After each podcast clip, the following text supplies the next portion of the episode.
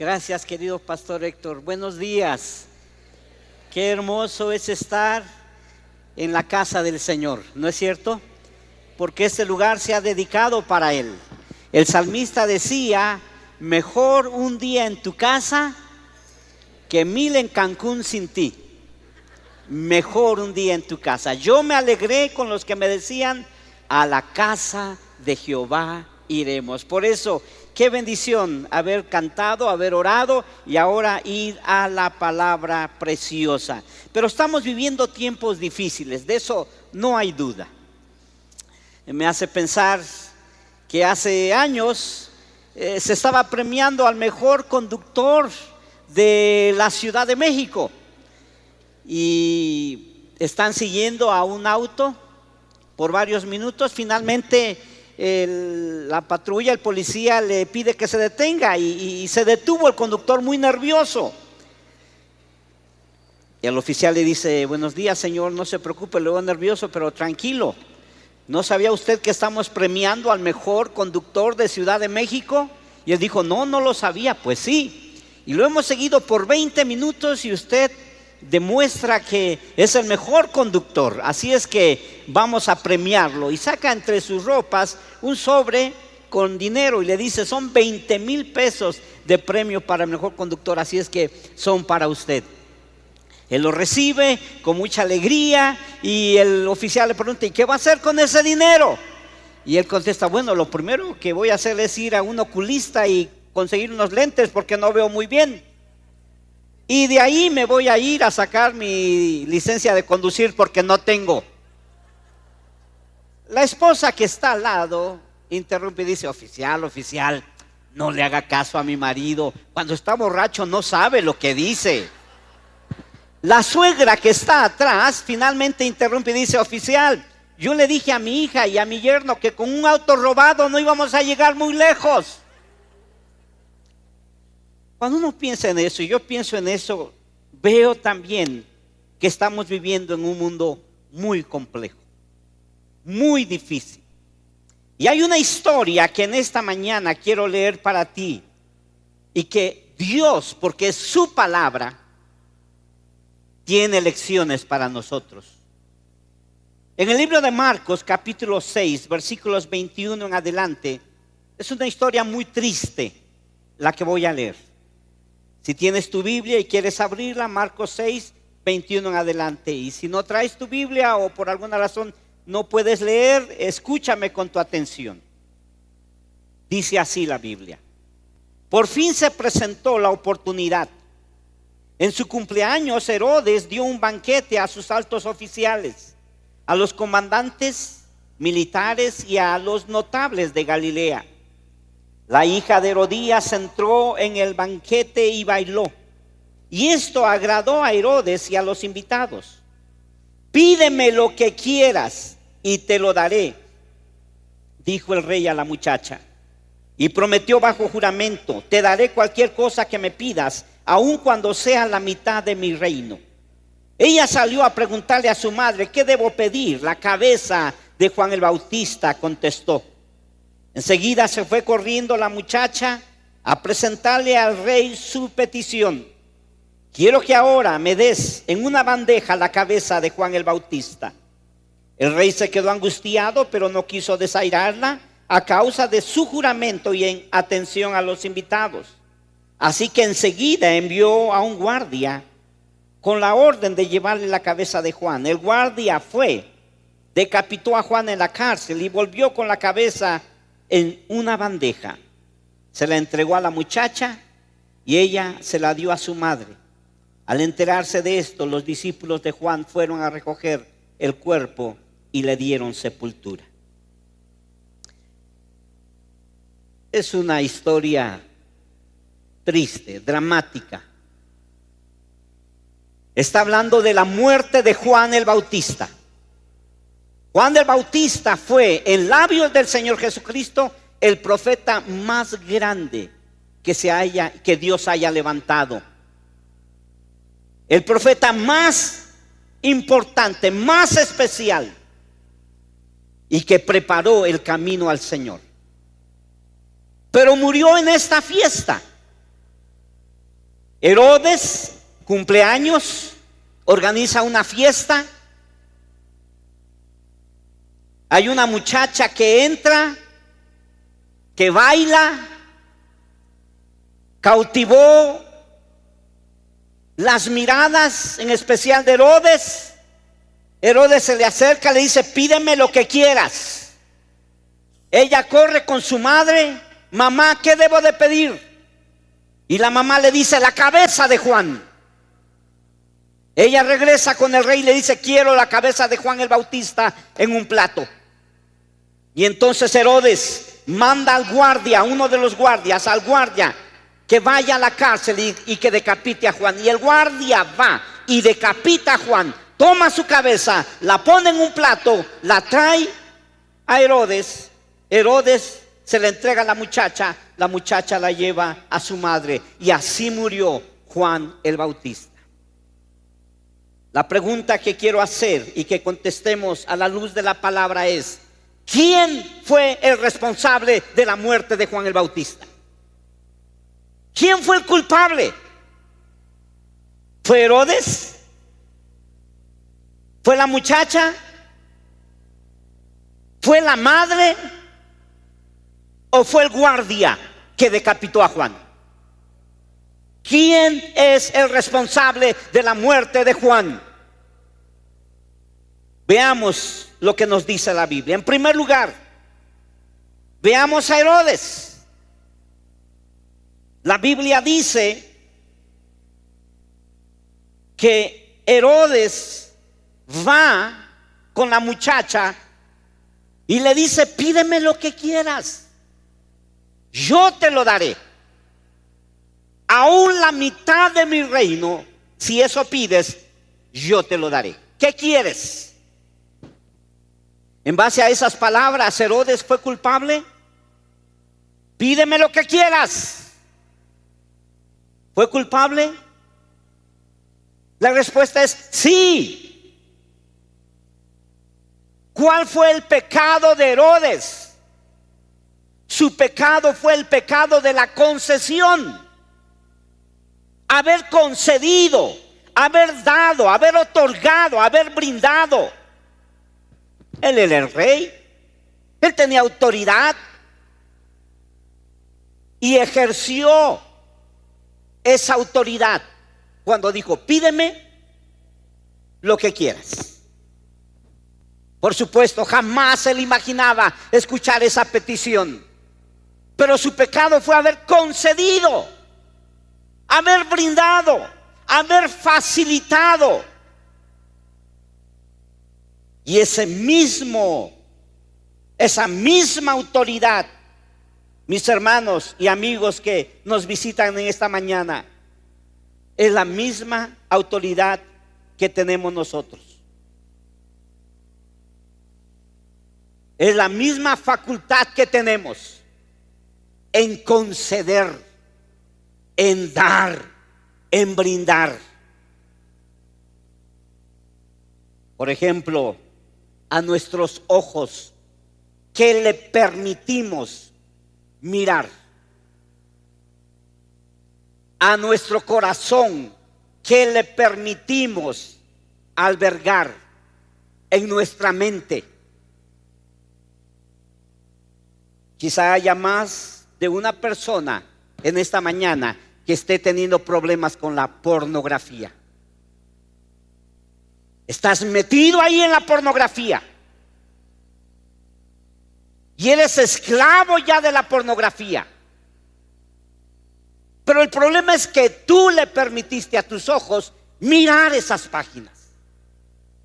Y quizá pensaste que era algo inofensivo. No, yo puedo controlar esto. Un minuto y me salgo.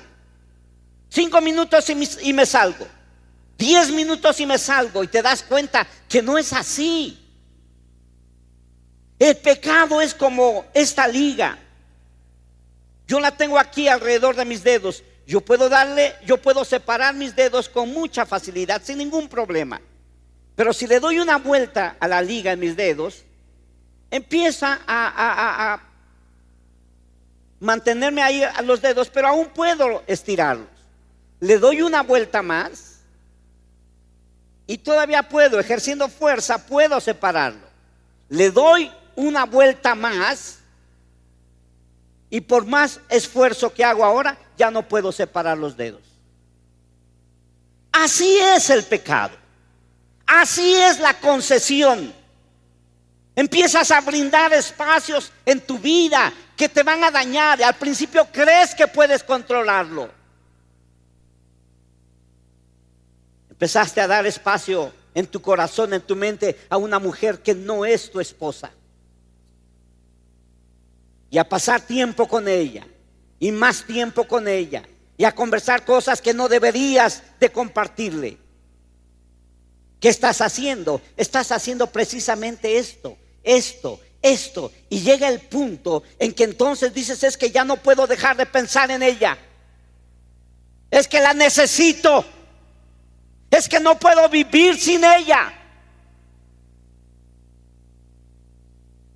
Sí, muchos en esta mañana están viviendo grandes estragos por haber concedido, por haber facilitado. Herodes fue culpable por haber concedido, por haber facilitado.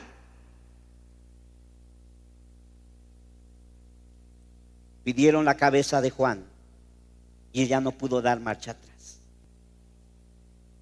Veamos rápidamente a la madre. Dice la Biblia que la muchacha va corriendo con su madre a preguntarle, ¿qué debo de pedir? Y la madre contestó, la cabeza de Juan el Bautista. En base a esas palabras, la madre Herodías fue culpable. ¿Sí o no? Sí, por supuesto. ¿Cuál fue el pecado de Herodías? Su pecado fue su mala influencia su mal consejo. Oh, mis hermanos, muchos de los que estamos aquí somos padres. Tenemos esa bendición de ser padres.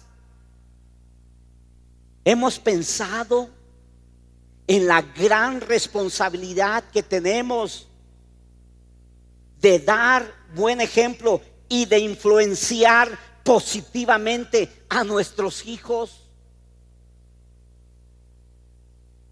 Aquí vemos a una madre que fue de mala influencia, de mal ejemplo para su hija. Era una mujer mala. Era una mujer que había dejado a su esposo y se casa con el cuñado. Era una mujer perversa. ¿Qué ejemplo podía dar? Quiero la cabeza, pide la cabeza de Juan. Su mala influencia, su mal consejo. Queridos padres, nuestros hijos nos miran cada día, nos observan. Cómo hablamos, cómo actuamos, cómo respondemos. No solo nos observan, nos imitan. Por eso la pregunta es, ¿Qué ejemplo estamos dando a nuestros hijos? ¿Qué influencia estamos ejerciendo en ellos? En nuestras palabras,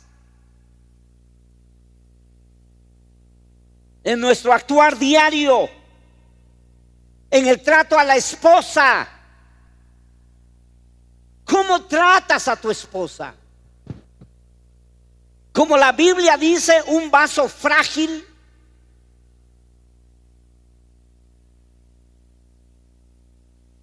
O la tratas con malas palabras, con insultos, con apodos. Tus hijos lo miran, tus hijos lo observan. ¿Y qué modelo crees que van a repetir? No, no es fácil ser padres. No es fácil. Yo creo que como padres hemos cometido muchos, muchos errores. Y muchos viejitos que ahora están solos están cosechando sencillamente sus malas acciones hacia sus hijos.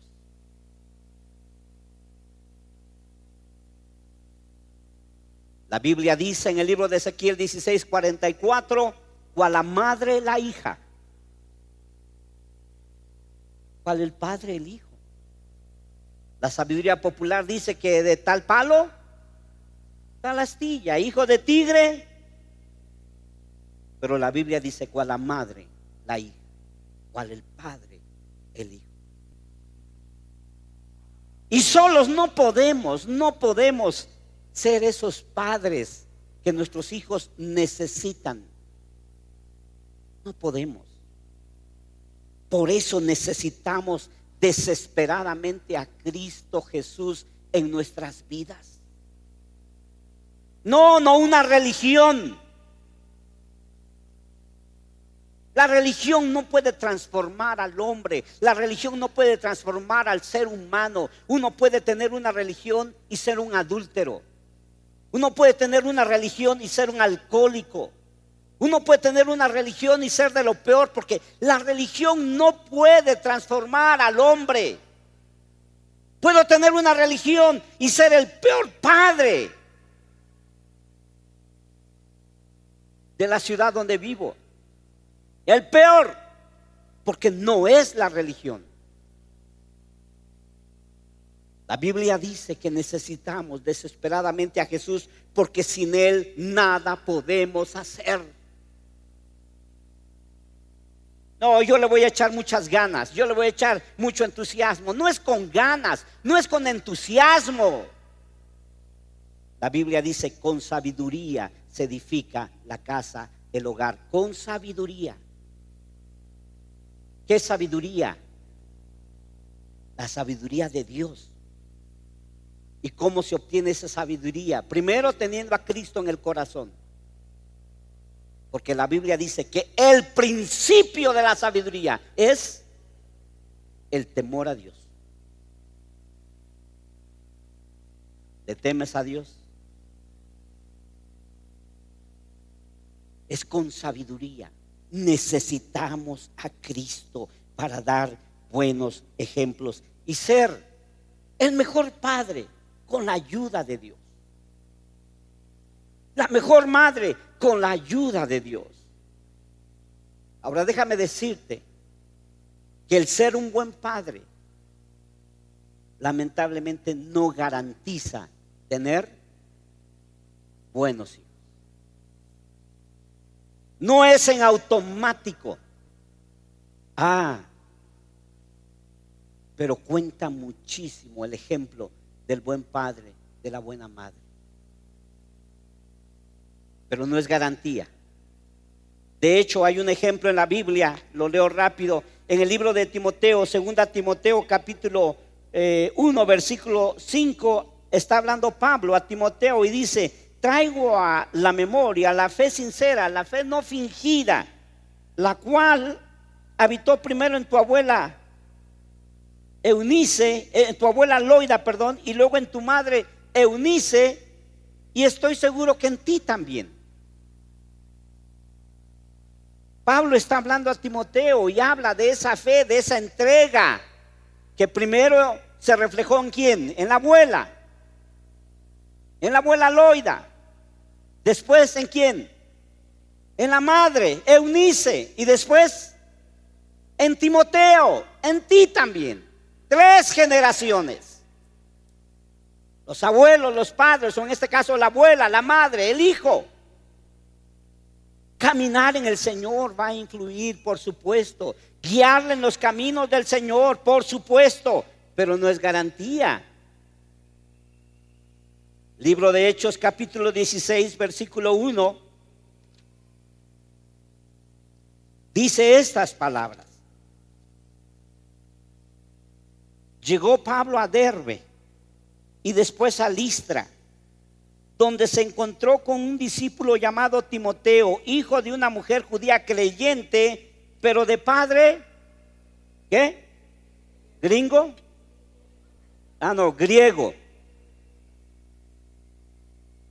Llega Pablo y encuentra a este joven. Pero dice, hijo de una mujer judía, creyente, pero de padre griego. ¿Quiénes eran los griegos? O los que no estaban en el pueblo judío, eran los gentiles, los que no eran del pueblo de Dios, los no creyentes. ¿Qué pasó aquí? Si la abuela Loida, una mujer pía, una mujer piadosa, una mujer creyente, su hija Eunice también. Pero ahora en Hechos encontramos que, ¿qué pasó? Pues encontramos que se casó con un hombre inconverso, no creyente. Y esto se sigue repitiendo hoy día tras día en familias cristianas. Padres piadosos que aman a Dios, que guían a sus hijos, pero los hijos empiezan a creer y empiezan a tomar decisiones incorrectas. Quizá hay aquí algún joven que ya está en planes de casarse y estás pensando en casarte con alguien quien no conoce al Señor.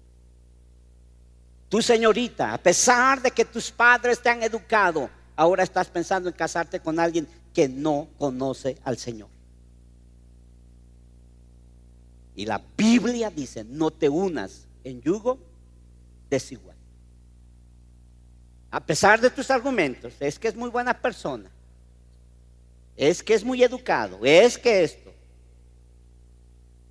Si no conoce a Cristo, si no tiene a Cristo en el corazón, es un pobre, es un miserable, es un ciego, es un desnudo. Ah, lo voy a convertir. ¿En qué? ¿En qué lo vas a convertir? ¿En sapo o en qué?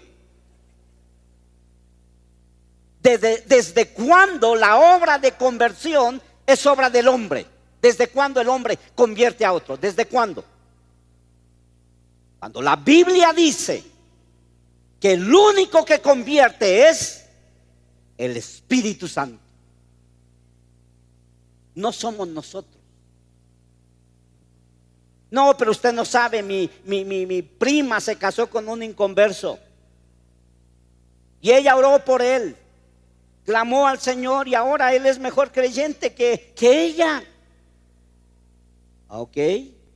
¿Y cuántos años pasaron? Pues 25. ¿Y qué pasó en esos 25 años? ¿Cuánto sufrimiento, cuánto dolor, cuántas malas actitudes, cuántas golpizas, cuántas borracheras? Y Dios en su misericordia escuchó, sí. Pero pasaron 25 largos años. ¿Qué eso es lo que quieres? Y es increíble escucharles todavía contestar, sí, sí, pues que eres masoquista o qué. Y quizá alguien me diga, hermano, pastor, pastor, bájele por favor, porque mire, yo me casé con un inconverso. Y a los seis meses, él ya conocía al Señor, o ella se entregó al Señor, y los dos estamos sirviendo al Señor. Así es que tranquilo, bájele por favor. Déjame decirte, si ese es tu caso, tú debes de estar eternamente agradecido con Dios porque eres la excepción, no la regla. La misericordia de Dios en tu vida. Pero ser buenos padres no garantiza tener buenos hijos. Es más, déjame decirte esto. Dios no nos llamó a los padres a tener buenos hijos. Dios no nos llamó a eso. Esa no es nuestra responsabilidad. Dios nos llamó a los padres, escuchen esto, ser buenos padres. Esa sí es nuestra responsabilidad. ¿Escuchaste? Esa es nuestra responsabilidad. Ser buenos padres. Esa es mi responsabilidad. No es mi responsabilidad tener buenos hijos. Por supuesto, ese es mi anhelo, ese es mi deseo, pero no es mi responsabilidad las decisiones que tomen. Mi responsabilidad es ser un buen padre. Si él toma malas decisiones, me va a destrozar el corazón, va a arruinar su vida. Pero Dios no me va a ser responsable de sus decisiones. Por eso necesitamos a Jesucristo para ser buenos padres. En esta mañana Vamos a tener el momento de pedirle perdón a Dios si estamos como Herodías dando mal ejemplo a nuestros hijos, siendo de mala influencia a nuestros hijos. Si Herodías fue culpable también. Veamos rápidamente a la muchacha. La Biblia dice que entrando la hija de Herodías danzó y agradó a Herodes y a los que estaban con él a la mesa. ¿Esta muchacha sería culpable? ¿Qué hacía una muchacha en una fiesta como esta? En una fiesta romana, sí. Donde estaba ahí Herodes, sus principales, sus tribunos, toda su gente. Hay alcohol, hay vino, y de repente entra una muchacha bailando. Yo me pregunto, ¿cómo bailaría? ¿Cómo entraría vestida? Cuando sabemos en esa época esos bailes eran con velos y todo eso, su cuerpo prácticamente se, se, se miraba y luego esos movimientos sensuales. Pero ¿de qué tal o de qué manera hablaría? De tal manera que los que estaban hablando ahí dejaron de hacerlo pusieron su mirada en esta muchacha, en sus movimientos, que aún el mismo Herodes se levantara y se acercara y le dijera lo que quieras. Pídeme lo que quieras.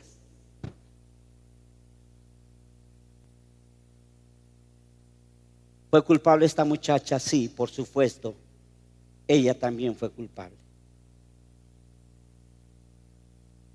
Y hoy mismo los jóvenes no quieren entender eso, que hay de fiestas a fiestas.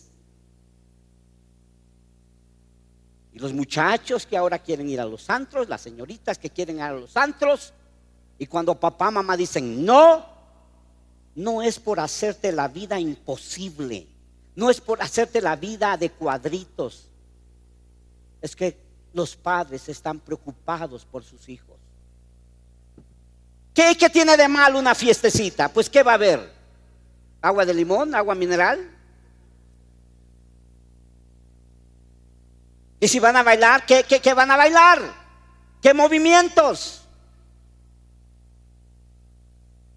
Esta fiesta de la que estamos hablando en esta mañana terminó en una tragedia. en la muerte de un hombre inocente. Igual que muchas fiestas hoy. Fiestas donde muchachas y jóvenes pierden su virginidad. Muchachas donde quedan embarazadas. Y para tratar de tapar su pecado, cometen uno más. Abortar, que es asesinato. Y miles de bebés cada día mueren, muchos de ellos para cubrir su pecado. Así como en esta ocasión un hombre murió en esta fiestecita. Vivimos en uno perverso, querida señorita, querido joven. Y los jóvenes de hoy quieren darle rienda suelta a su vida, vivir la vida loca. ten mucho cuidado, porque lo que la Biblia dice, lo que el hombre siembra, eso cosecha. Y alguien dirá, usted es un anticuado. Ese libro que tiene en la mano es un libro anticuado. Déjame decirte, esta es la palabra de Dios. Y Jesucristo dijo, el cielo y la tierra pasarán, menos mi palabra. Y Dios no cambia. Oiga, estamos, ya miren qué siglo vivimos. Ya todo es diferente ahora. Lo que hace 30 años nos asustaba, ahora no. Las leyes de Dios no cambian. Dios no cambia. Sus leyes no cambian. Hoy se habla tanto del sexo.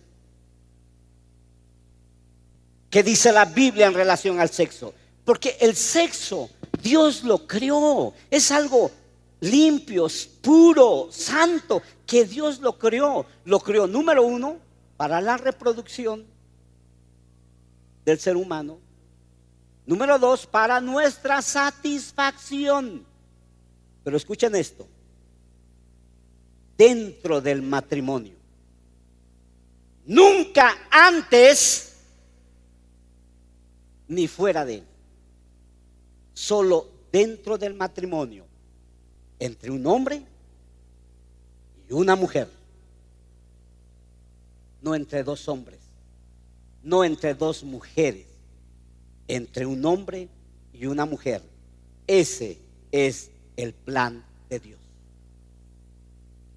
Pero hoy día estamos empeñados en cambiar lo que Dios ha establecido.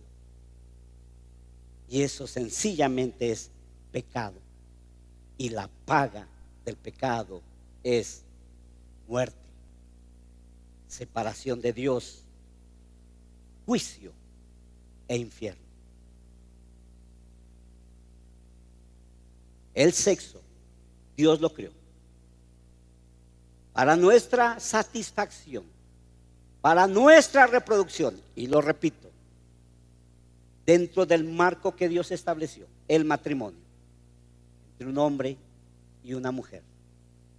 El sexo Dios no lo bendice, ni antes del matrimonio, ni fuera del matrimonio. ¿Fue culpable esta muchacha? Sí, fue culpable. fue culpable por estar en un lugar donde no debería, donde estar haciendo cosas que no debería.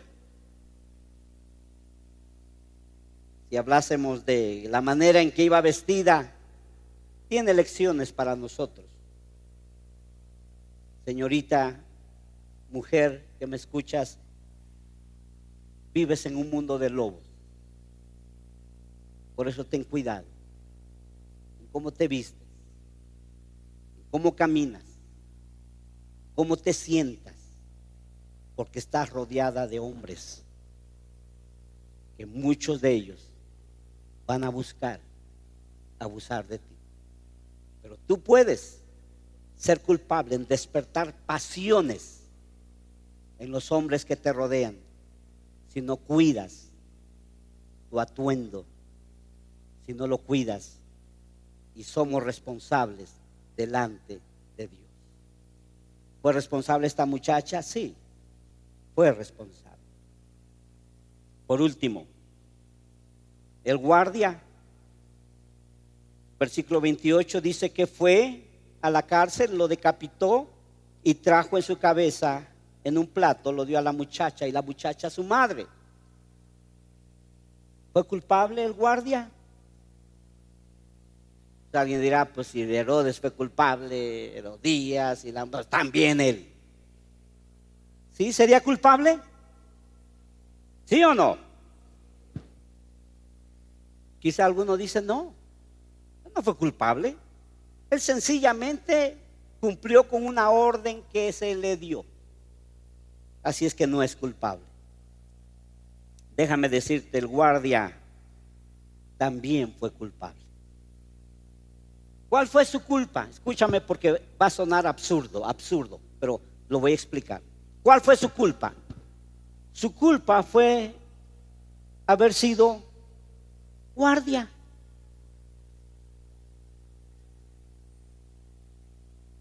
Él escogió ese trabajo. Él escogió ese oficio. Ser guardia. Él pudo haber escogido ser comerciante, no sé, carpintero. Él pudo haber escogido ser mecánico. Él pudo haber escogido ser taxista. Pero él escogió ser guardia. La vida de los Herodes era una vida de hombres perversos. El papá de este Herodes, cuando el niño Jesús había nacido y los magos de Oriente, los sabios de Oriente que fueron y preguntaron, ¿dónde ha nacido el rey de los judíos? Fueron a Jerusalén y se acuerdan lo que les dijo Herodes, el papá de este Herodes. Búsquenlo, cuando lo encuentren, vengan, me dicen para que yo también vaya y lo adore. ¿Eso era lo que él quería? No, quería matarlo. Y cuando los hombres regresaron a su casa por otro lugar, y Herodes se vio burlado, en su coraje, ¿qué hizo? Mandó matar a los niños menores de dos años de edad. O sea, un perverso. Ahora, este Herodes, del que estamos hablando en estos momentos, también era un perverso. La historia dice que mandó matar a familiares que él creía que le estaban, que le querían quitar el trono. Familiares. Eran hombres perversos. El dicho de aquella época era, mejor en la casa de Herodes un marranito que un familiar de él. Las muertes que causaban, el miedo que infundían, etcétera. Y es ahí donde este hombre escoge trabajar para Herodes, ser guardia. Yo voy a ser guardia de este hombre. Él sabía consciente o inconscientemente que iban a venir órdenes crueles y que él sencillamente tenía que cumplir. Por eso su pecado fue haber escogido ser guardia.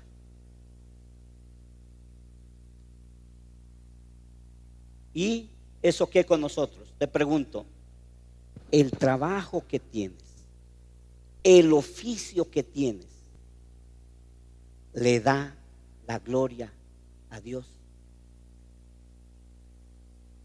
Porque si estás haciendo cosas indebidas, tú no puedes escudarte. Es que es mi trabajo. Porque tú escogiste ese trabajo y le vas a dar cuentas a Dios de lo que estás haciendo. ¿Me explico? ¿Es claro? ¿Qué trabajo estás haciendo? ¿Extorsionando?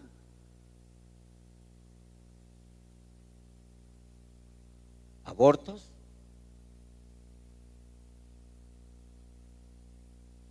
Es que me lo piden en el trabajo, tengo que hacerlo.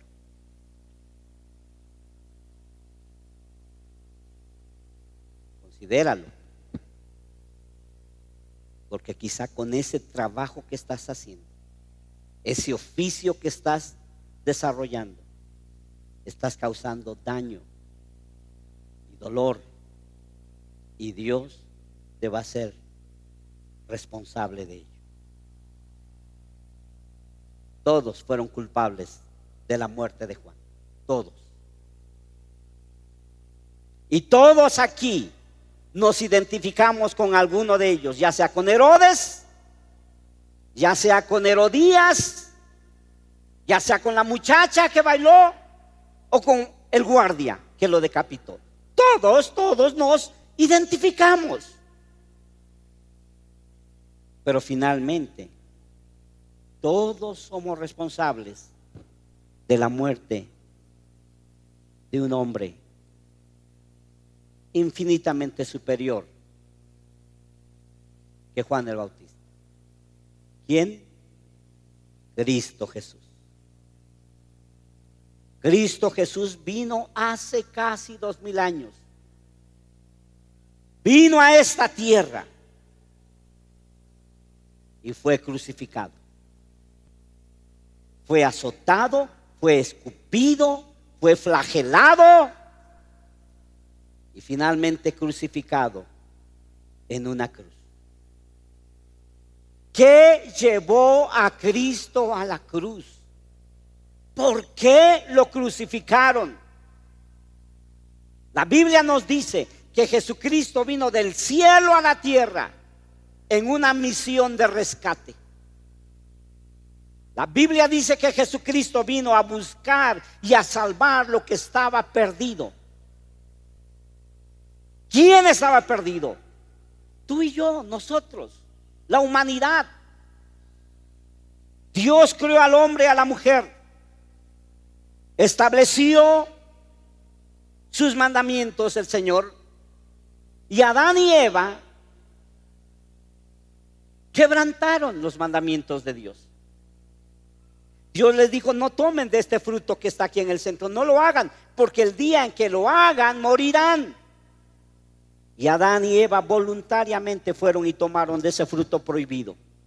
Eso es el pecado.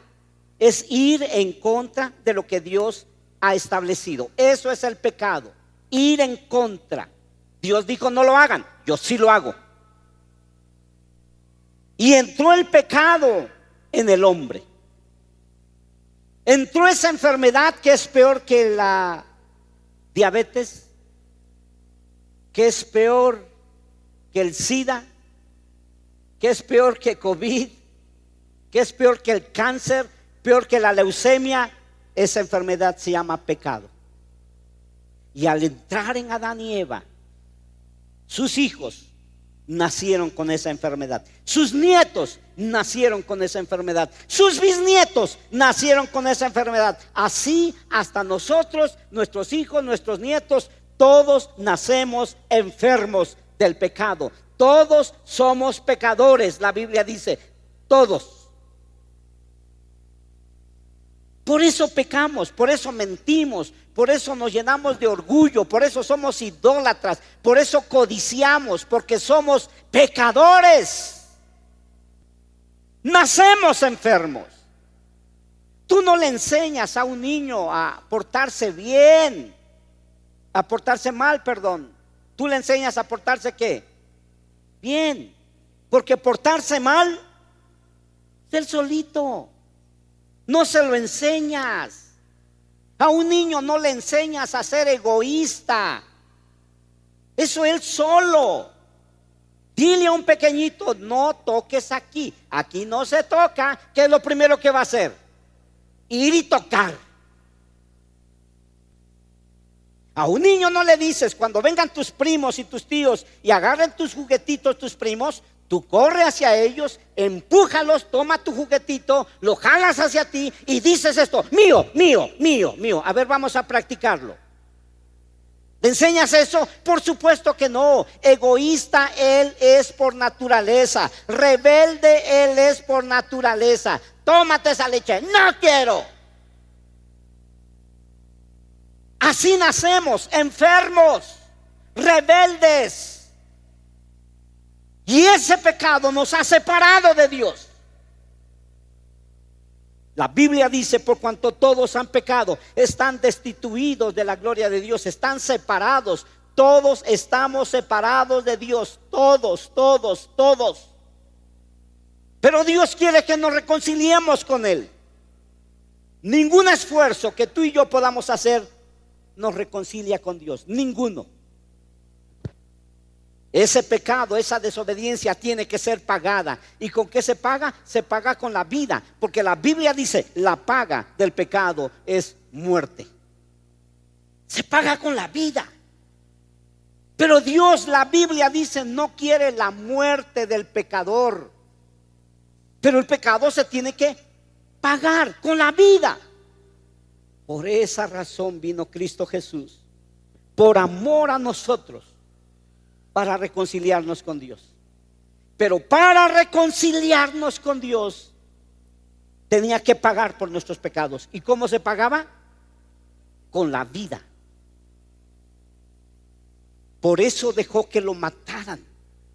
Por eso dejó que lo escupieran, que lo azotaran, que lo crucificaran, para derramar su sangre. La Biblia dice que la vida está en la sangre. Cuando hay un herido y está perdiendo la sangre, llega, llega la atención médica, lo primero que tratan de hacer es parar la hemorragia, porque mientras no paren la hemorragia, lo que se le está yendo, ¿qué es? La vida. Cristo derramó su sangre cuando lo flagelaron. Sangre en su espalda, sangre en sus brazos, cuando golpearon su rostro, sangre en su, en su nariz rota, sangre en sus pómulos hinchados y abiertos, sangre en sus labios partidos, sangre, sangre, sangre cuando pusieron la, la, corona de espinas en su cabeza, la sangre que botaba en su frente, en sus sienes, en la base del cráneo, en la nuca, sangre. Cuando lo crucifican, sangre en sus manos, sangre en sus pies. Y cuando le clavan la lanza en el costado, sangre. Dio su vida para pagar por nuestros pecados. Y murió. Lo bajaron de la cruz, lo pusieron en la tumba. Pero al tercer día Dios el Padre lo levantó entre los muertos. Cristo vive hoy él está vivo. Él vive.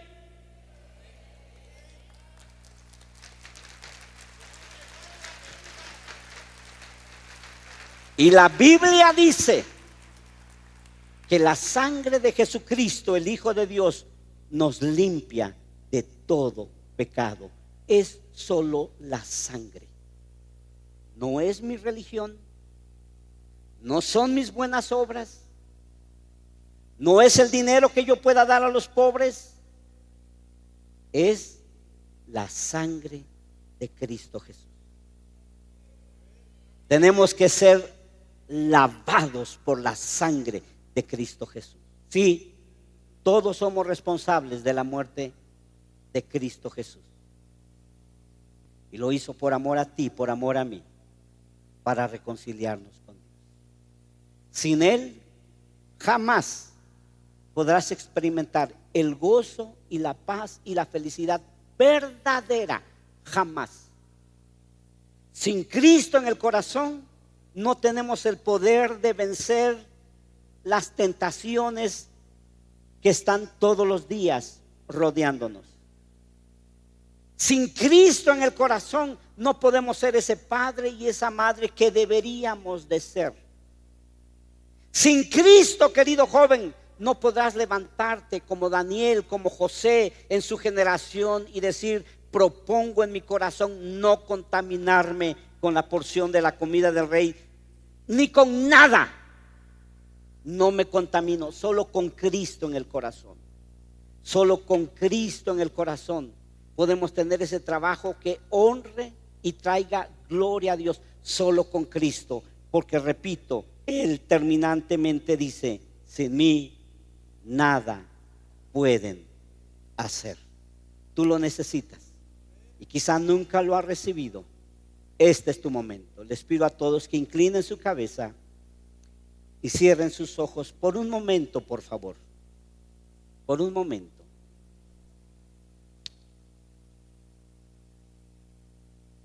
Si tú nos estás visitando dirás, ¿qué es esto? ¿Qué, qué, por qué hay que cerrar los ojos?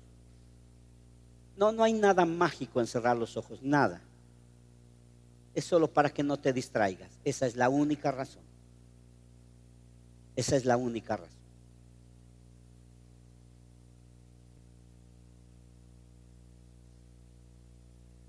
¿Vive Cristo en tu corazón? Dirás, no lo sé. Yo te pregunto, ¿Ha habido algún momento en que conscientemente recuerdes esto? Que le hayas dicho, Dios, soy pecador. reconozco que he pecado contra ti. Te pido perdón por mis pecados y que vengas a mi vida y me ayudes a seguirte. ¿Has, esto, ¿Has hecho esto conscientemente? ¿Lo recuerdas? Porque si no lo recuerdas, entonces hay un gran porcentaje de que tú no conozcas a Cristo. Tú no puedes decir, como muchos contestan, es que yo he sido cristiano toda la vida. No, nadie es cristiano toda la vida, nadie. Uno es cristiano, es hijo de Dios cuando le pides perdón por tus pecados y lo recibes en tu corazón. Si no haces eso, no eres hijo de Dios. La Biblia dice que es necesario arrepentirse y Dios ordena que nos arrepintamos. Arrepentirse significa reconocer que uno ha pecado. Has reconocido que eres pecador. Si sigues pensando, diciendo, no, soy mejor que la mayoría de las personas que conozco. Yo soy mejor que mis vecinos, soy mejor que mis primos, mis cuñados, soy mejor. No, no. Has reconocido delante de Dios, yo soy pecador. Si no lo has hecho, reconócelo hoy. Reconoce que has pecado. Número dos, pídele perdón por tus pecados. Perdóname, Señor límpiame de mis pecados. Y recíbelo en el corazón. Dile, te recibo. Ven a mi corazón. Gobierna en mí. Y ayúdame a seguirte de hoy en adelante. Cuando haces eso, la Biblia dice, a los que lo recibieron, a los que creen en su nombre, Dios les da el derecho de ser llamados hijos de Dios, a los que lo recibieron.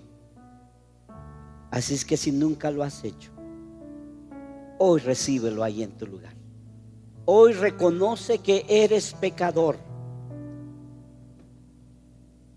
Hoy pídele perdón por tus pecados. Hoy abre tu corazón y dile, ven y vive y mora en mí y ayúdame a seguirte de hoy en adelante. Hazlo con tus propias palabras. Tus propias palabras. Él te escucha. Él está aquí. Y tú dirás, pero ¿qué acaso Él no sabe que soy pecador? Por supuesto que lo sabe, pero Él quiere que tú lo reconozcas. Díselo con tus propias palabras. Si no sabes qué decirle, entonces permíteme ayudarte. Tú puedes decirle palabras como estas, Dios, te doy gracias en esta mañana por hablar, hablarme al corazón. Hoy reconozco que soy pecador.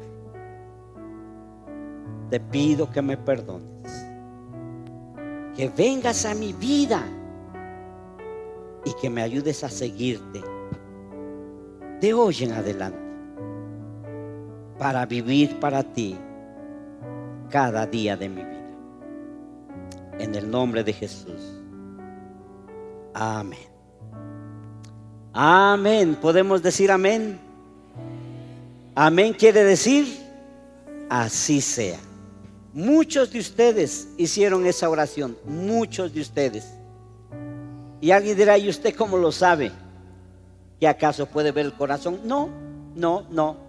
Pero creo lo que Dios dice en su palabra. Y Dios dice, mi palabra no regresa a mí vacía. Por eso creo que muchos de ustedes dieron su vida a Jesús. Y les voy a pedir en un momentito que lo manifiesten públicamente. En un momentito les voy a pedir que levanten la mano para que sepan. En un momento, todavía no. Porque quizá alguno ya se pone nervioso. ¿Y por qué tenemos que levantar la mano? Aquí lo hice, Dios ya escuchó. Escúchame, te explico. ¿Por qué? Número uno, Porque toda persona que Cristo llamó cuando Él estuvo aquí en la tierra, Él siempre los llamó públicamente.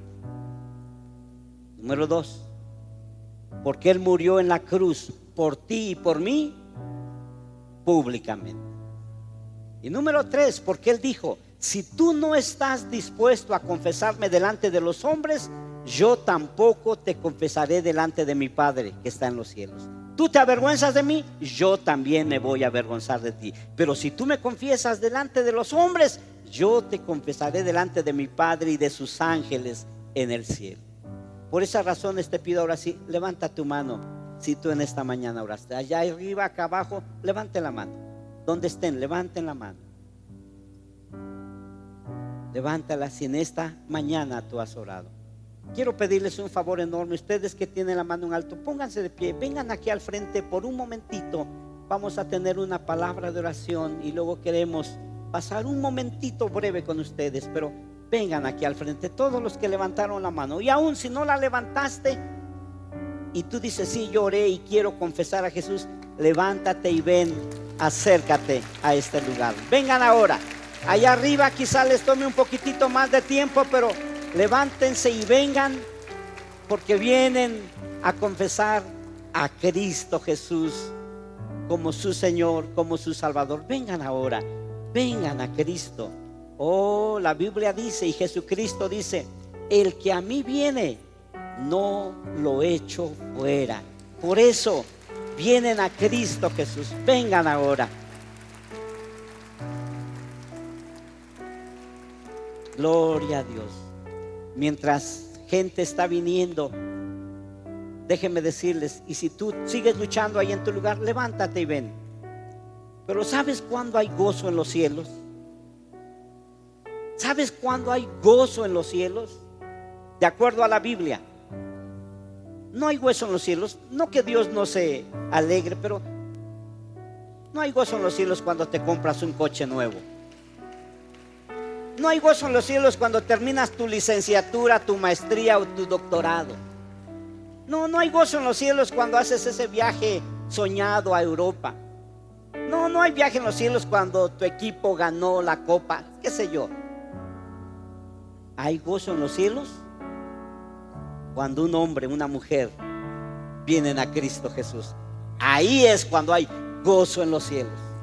Por eso nosotros nos alegramos también y le damos la gloria a Dios. Si alguno más sigue viniendo, venga, venga. Allá arriba, ahí vienen algunos más, los esperamos. Porque toda esta reunión fue preparada, por supuesto, para glorificar a nuestro Dios, pero para ti, amigo, amiga, que fuiste invitado, para ti que tienes años quizá asistiendo a este lugar, pero nunca has dado tu vida a Jesús. Por eso ven a Jesús. Ven a Él. Aún hay personas que vienen. Vamos a esperar. Qué escena más hermosa delante de nuestro Dios, que mira que uno más le da su vida a Jesús. Vienen algunos más. Yo sé que ustedes oraron ahí en su lugar y lo hicieron, quizá conmigo, con sus propias palabras, pero les pido que lo hagamos los que están aquí adelante. Inclinen su cabeza, cierren sus ojos y repitan después de mí, oh Dios, en voz alta, oh Dios, Gracias en esta mañana. Soy pecador. Lo reconozco. Perdona mis pecados. Lávame con tu sangre. Ven a mi vida. Reina en mí. Y ayúdame a seguirte de hoy en adelante en el nombre de Jesús. Amén. Amén. Tenemos, ah, queremos pasar un tiempecito, viene mi pastor Héctor, para darnos unas, indicaciones, para pasar un momentito con ustedes antes de que regresen a casa. Pues bienvenidos a la familia de la fe y le pido a toda la iglesia, ¿qué le parece si oramos por ellos? para que ellos se guarden en santidad, para que ellos puedan ir ganando victoria tras victoria y que puedan tener ese tiempo especial delante de Dios.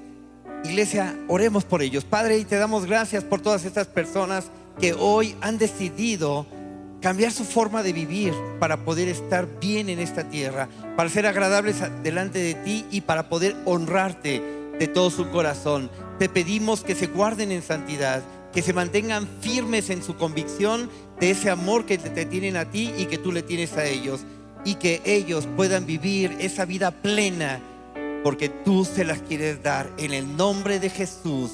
Amén y amén. Y les voy a pedir una cosa muy especial queremos recibirlos de una forma especial y por este pasillo vamos a salir a dos salones que tenemos aquí, que es el Galat y es el de cómputo, en donde queremos darles una bienvenida y poder tener un pequeño tiempo con ustedes. ¿Me acompañan? Sí, vamos a salir por este pasillo hacia el Galat, sí.